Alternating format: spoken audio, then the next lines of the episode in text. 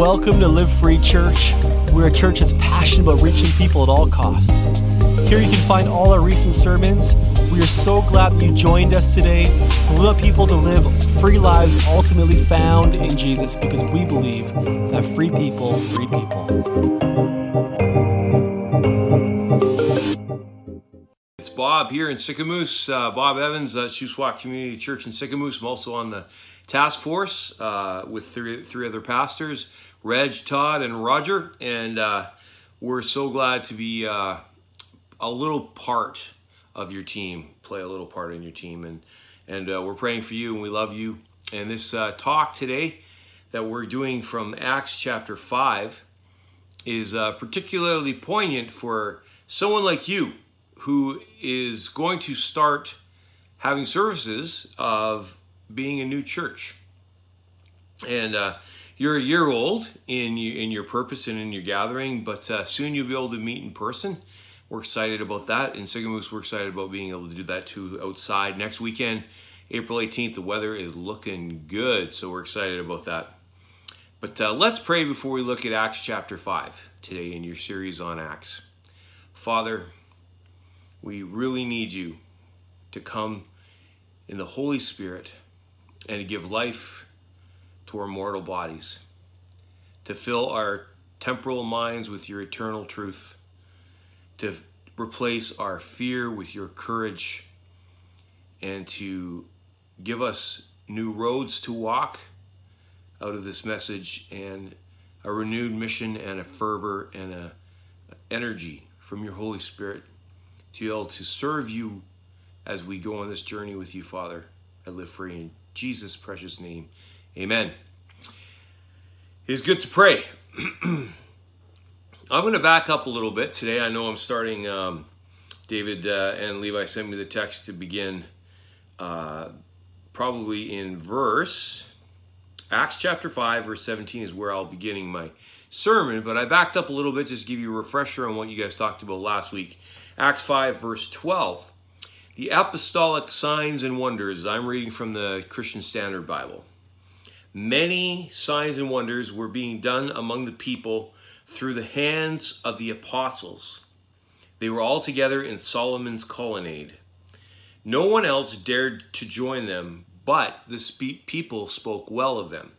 Believers were added to the Lord in increasing numbers, multitudes of both men and women. As a result, they would carry the sick out into the streets and lay them on cots and mats, so that when Peter came by, at least his shadow might fall on some of them. In addition, a multitude came from the towns surrounding Jerusalem, bringing the sick and those who were tormented by unclean spirits, and they were all healed. What a beautiful prologue to the passage that we're going to start today. We, we uh, see that Jesus is doing great miracles through the hands of Peter and John and the other disciples. The church was growing by hundreds and thousands. People were being healed. Even many of the Jewish priests you'll see in Acts chapter 6 were coming to faith in Jesus. When Jesus said that the disciples would do even greater things than he did, this was the beginning of that happening. It's pretty exciting. And uh, in Acts chapter 5, we see that the church is really kicking into high gear because of the power of the Holy Spirit. But this really ticked off the men that killed Jesus. And uh, the ones that had Jesus killed, who were the ruling religious party, um, were so mad. They were so jealous about seeing that this new sect that they tried to stamp out when they killed Jesus was bigger than ever. More people than ever were joining the movement of what was called at that time the Way, capital W. Then the priest, the high priest Caiaphas, remember he he uh, presided over the murder of Jesus Christ on the cross. After the disciples were doing all these miracles, verse 17 says the high priest rose up and he and all who were with him, who belonged to the party of the Sadducees, were filled with jealousy. and they arrested the apostles and put them in the public jail. Interesting, the high priest was hanging out with the Sadducees, it says here in verse 17.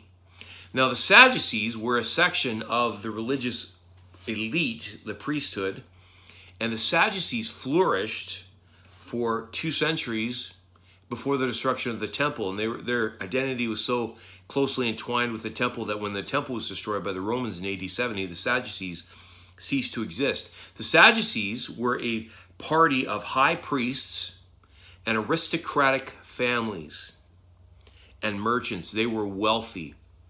And they tended to have a good relationship with the Romans. That's probably why they were able to persuade Pilate to murder Jesus. Um, and it says the high priest, Caiaphas, was with the Sadducees. And not only did, were they basically just wealthy politicians that inherited their role, who didn't really have a love for God, it was a political position more than anything. The Sadducees, get this, only accepted the first five books of the Bible of Moses. They missed out on so much. They, they didn't have the Psalms, they didn't have the Proverbs, they didn't have the beautiful prophecies from Isaiah about Jesus coming again. They didn't believe in the immortality of the soul, and they didn't believe in resurrection. They didn't believe in angels. They had a very small faith, and they were a small minded group of priests who were in it to stay on top, to be the ones that were in power, and to maintain their position of high reputation and, and money and influence. So when they see the apostles performing miracles, Caiaphas and the Sadducees um, were very mad because the attention that they longed for were, was on Jesus because of what the apostles were doing. I love how it worded it at the beginning in verse 12 and 13 and 14. Jesus was doing things, God was doing things to the hands of the apostles. The Sadducees claimed that they were in charge, but here they were losing the spotlight to Jesus. So we have a high priest who's buddy up to the Sadducees, a group of guys pretty well have ruled out God's power and his sovereignty and his miracles. Resurrection doesn't exist, eternal life doesn't exist, angels don't exist. And what do they do? They do the same thing to the disciples that they did to Jesus. They threw them into prison. That'll shut them up, shut them down, shut down this circus. But verse 19 says, An angel of the Lord came, opened up the doors of the jail during the night, brought them out, and said, Go, stand in the temple, tell the people all about this life. Hearing this, the disciples entered the temple at daybreak, and what did they do? They began to teach. Ah, the angel frees them. Basically, you can't shut God up, and you can't shut him down.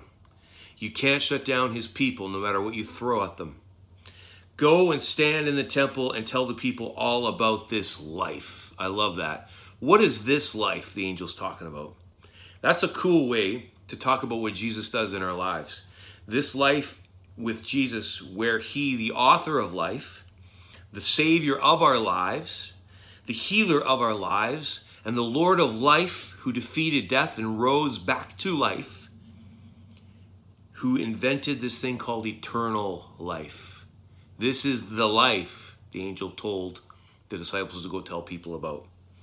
the angel said, Go, take your stand in the temple courts, and declare to the people the whole doctrine concerning this life, the eternal life to which Jesus had called all men.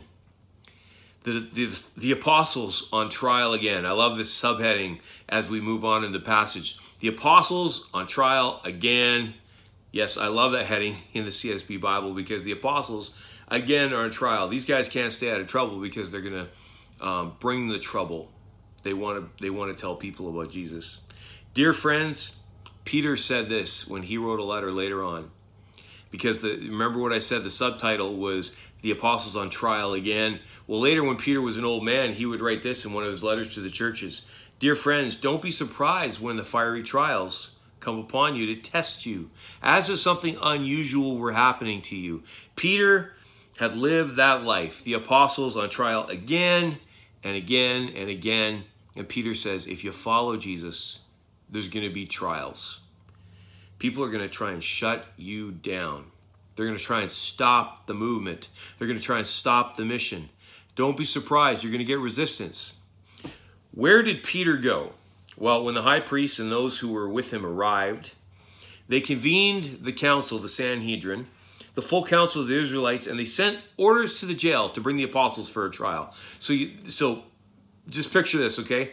They throw the, the apostles into jail. During the night, an angel lets them out. At dawn, they go to the temple, start telling people about Jesus. About maybe 10 after they've had their morning coffee, the Pharisees and the Sanhedrin and the Sadducees and Caiaphas the high priest and all the elders have gathered to convene the council and they say, okay, go, go to the jail and get those guys that we threw in jail. We're going to try them. Uh, what happens? The full council of the Israelites sent orders to jail that the apostles might be brought to them. But when the servants got there, this is verse 22, they did not find them in jail, so they returned and reported. Um, I'm sorry, Caiaphas. Uh, I apologize, Your Excellency. We found the jail securely locked with the guards standing out in front of the doors. But when we opened them, we found no one inside. As the captain of the temple police and the chief priests heard these things, they were baffled about them, wondering what would come of this. Think about it. The angel was in such stealth mode when he let the boys out, the guards didn't even notice. And the doors were locked when they went to get him the next day. So the angel didn't even bust open the doors. He just must have used like phasing power and, you know, unlocked the doors and brought the apostles out, and the doors were still locked. I don't know how it worked, but these guys were like baffled. Verse 25 says, Someone came and reported to them, Look, the men you put in jail are standing in the temple over there, and they're teaching the people. These men that you put in jail are out there. Then the commander went with the servants and without force, it says, brought in Peter and John and the apostles because they were afraid that people might stone them because there were so many Christians now. There's so many people of the way. So the, the guards go and say, uh, Could you come with me, please? Uh, the Sanhedrin wants to talk to you. And so then the commander went with the servants brought them in without force because they were afraid that people might tell them. Verse 27 says, After they brought them in, they had them stand before the Sanhedrin council, and the high priest Caiaphas asked, didn't we strictly order you not to teach in this name? Didn't even want to say the name of Jesus. Look, you filled Jerusalem with your teaching, and you're determined to make us look guilty of this man's blood. You're determined to make us the bad guys. Peter and John, you're determined to make us guilty of this man's blood. Ah, now we're getting somewhere with these guys. They're feeling their guilt in condemning the innocent Jesus to death. You're determined to make us guilty of this man's blood. We're not making you guilty of this man's blood. You are guilty of this man's blood. It's because you you killed him. You killed Jesus. There's a principle here. Man's denial of Jesus as Lord means that you have to kill him because you won't kill your guilt. Because of your guilt, you kill him rather. You kill your faith or you kill your guilt. That's the two options we have. We kill our guilt by admitting that He is Lord, that He died for our guilt. And we come to Him, we confess our sin, we repent, we turn around, we don't do it anymore, and we tap out, we surrender. And that's how you kill your guilt and you get right with God. There's a principle here. Peter responds, It's not my problem that you've been driven mad with jealousy and conviction and guilt, religious leaders. We are going to shut up about the truth because you are in denial of the facts. The whole city knows what happened. Remember, this is just weeks after the crucifixion and the resurrection.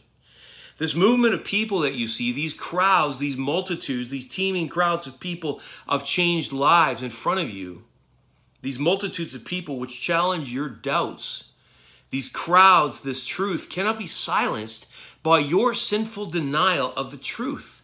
Jesus is real. There's no argument. He's alive. He went back to heaven.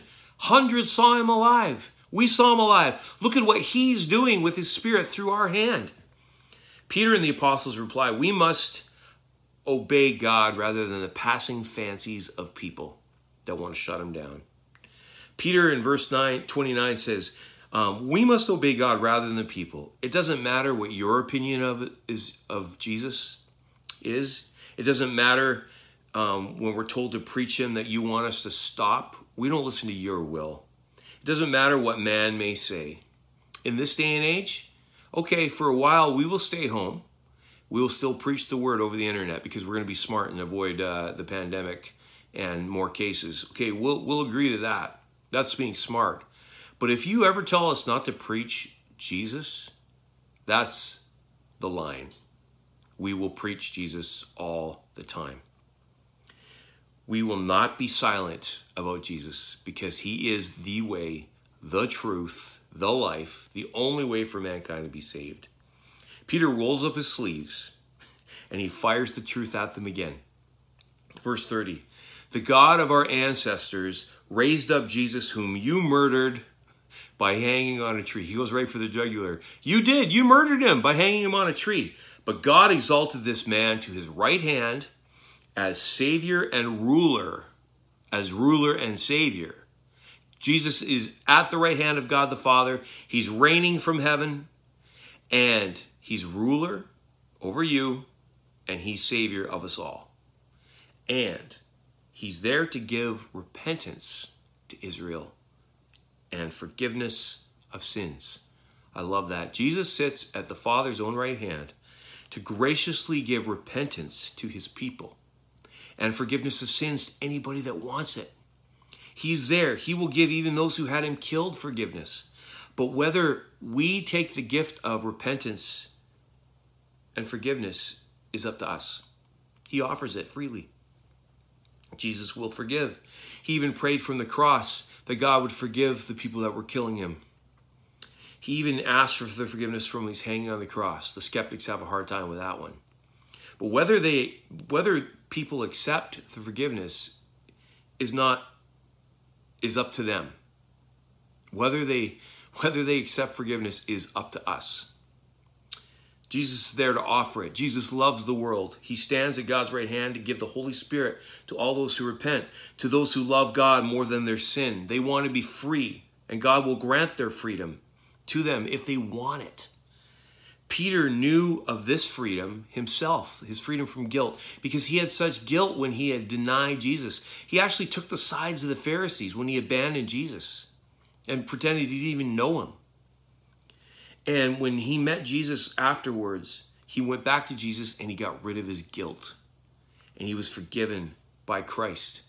The ruling leaders of the religious parties, the high priest Caiaphas and the Sadducees, did not repent when Jesus came back to life, when he showed himself to be Lord and King. Now that he's showing himself and his power through these people that were 12, then were 500, then were 3,000, then were 5,000.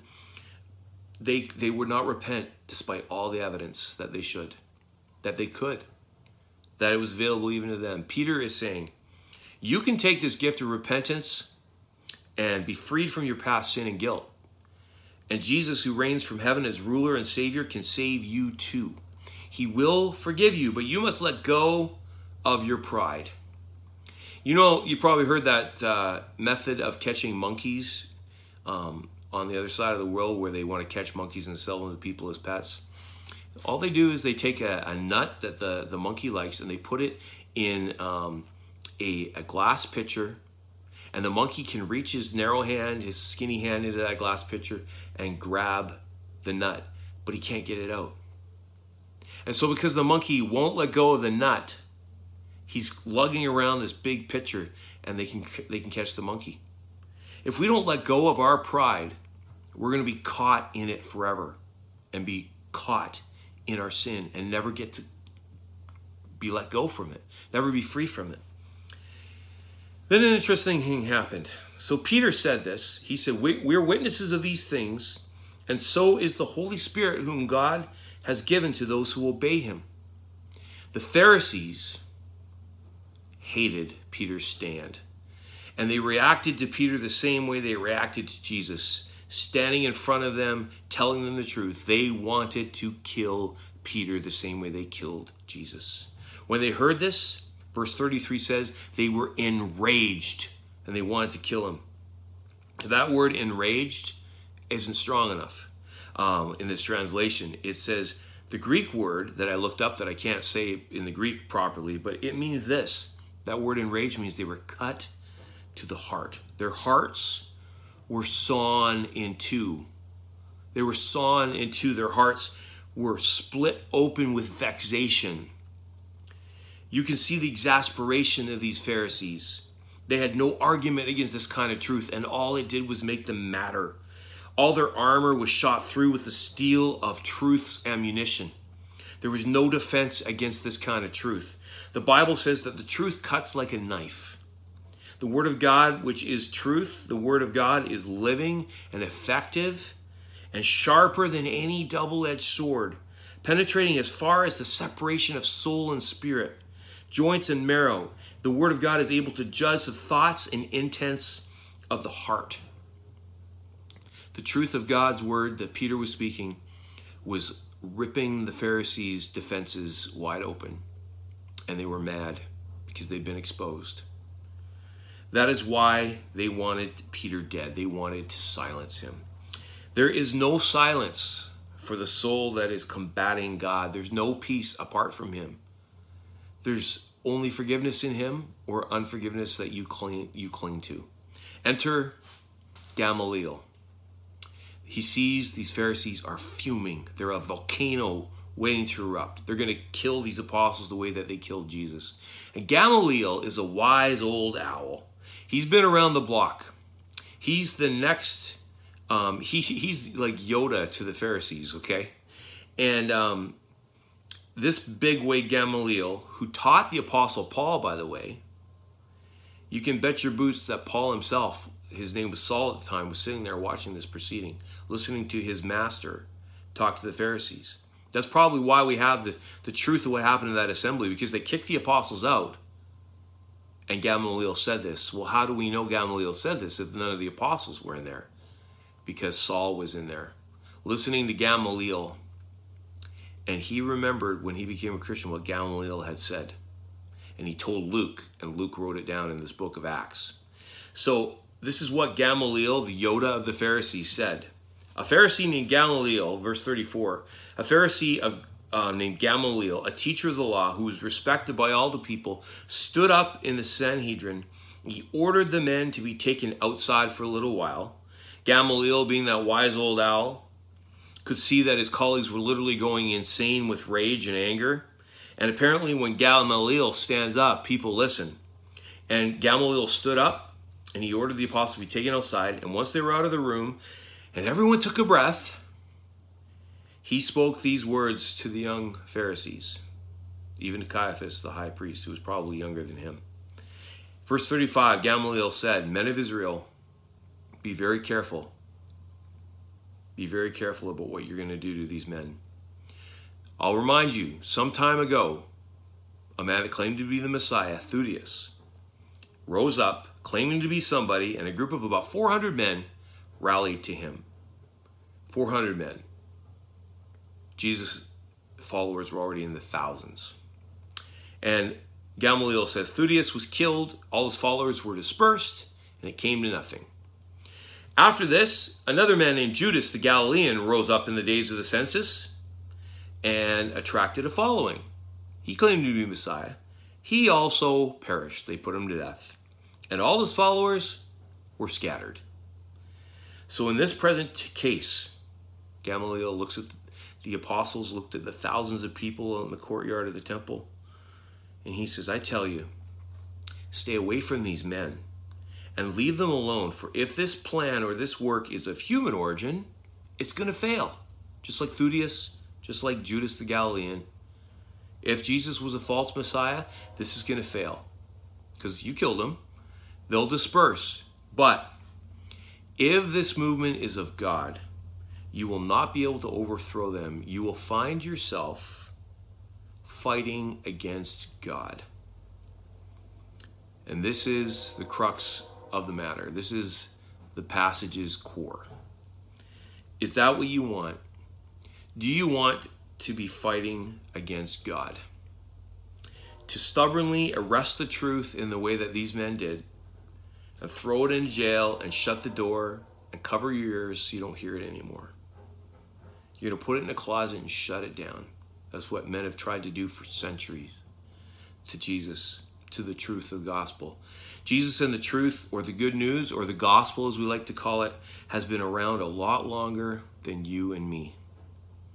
To think that the latest and greatest version of man's truth is somehow better than this ancient and tried and tr- true set of beliefs, to think that you and I know better is folly.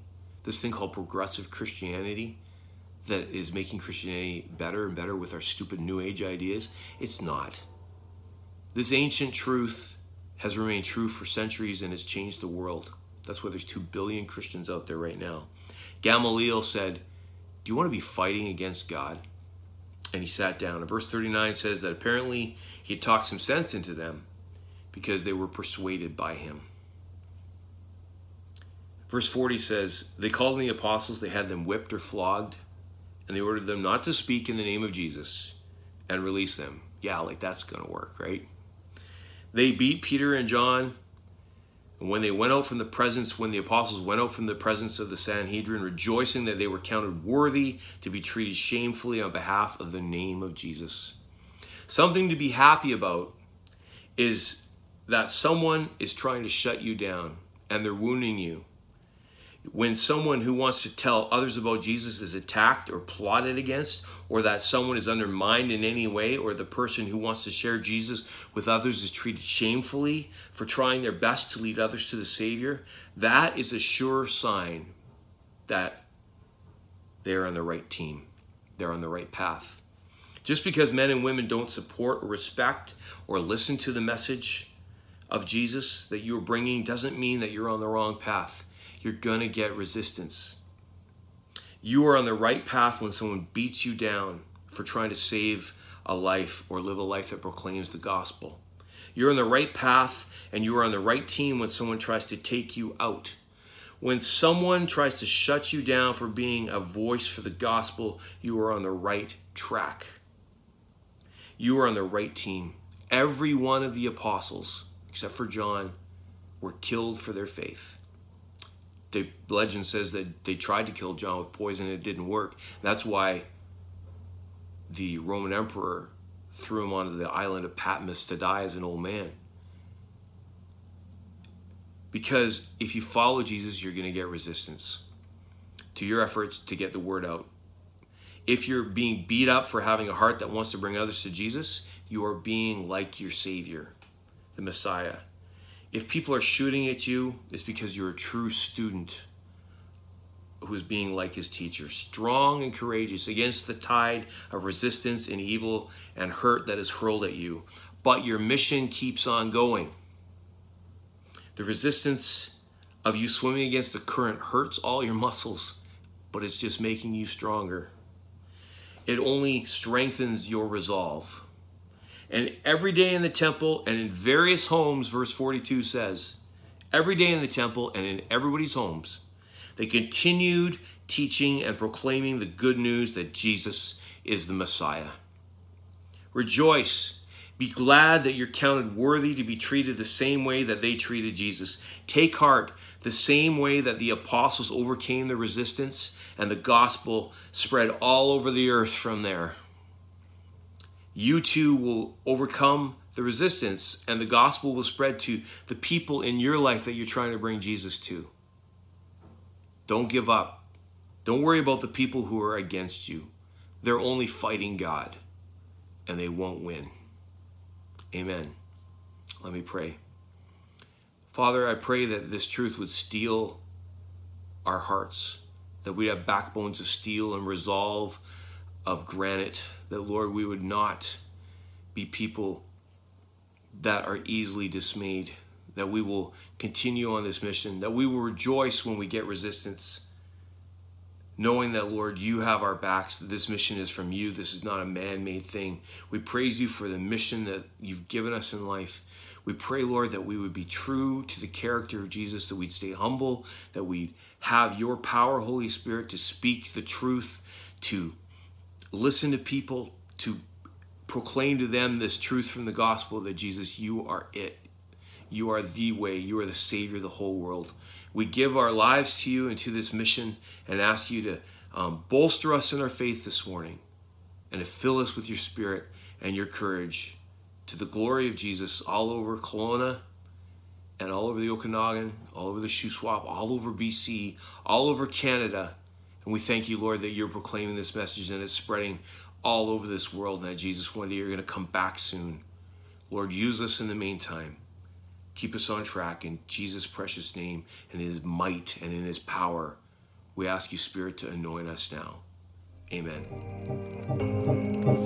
Thanks for listening today. Please subscribe to our podcast, share with your friends. We would love for you to join our movement. All you have to do is go to livefree.church to join us.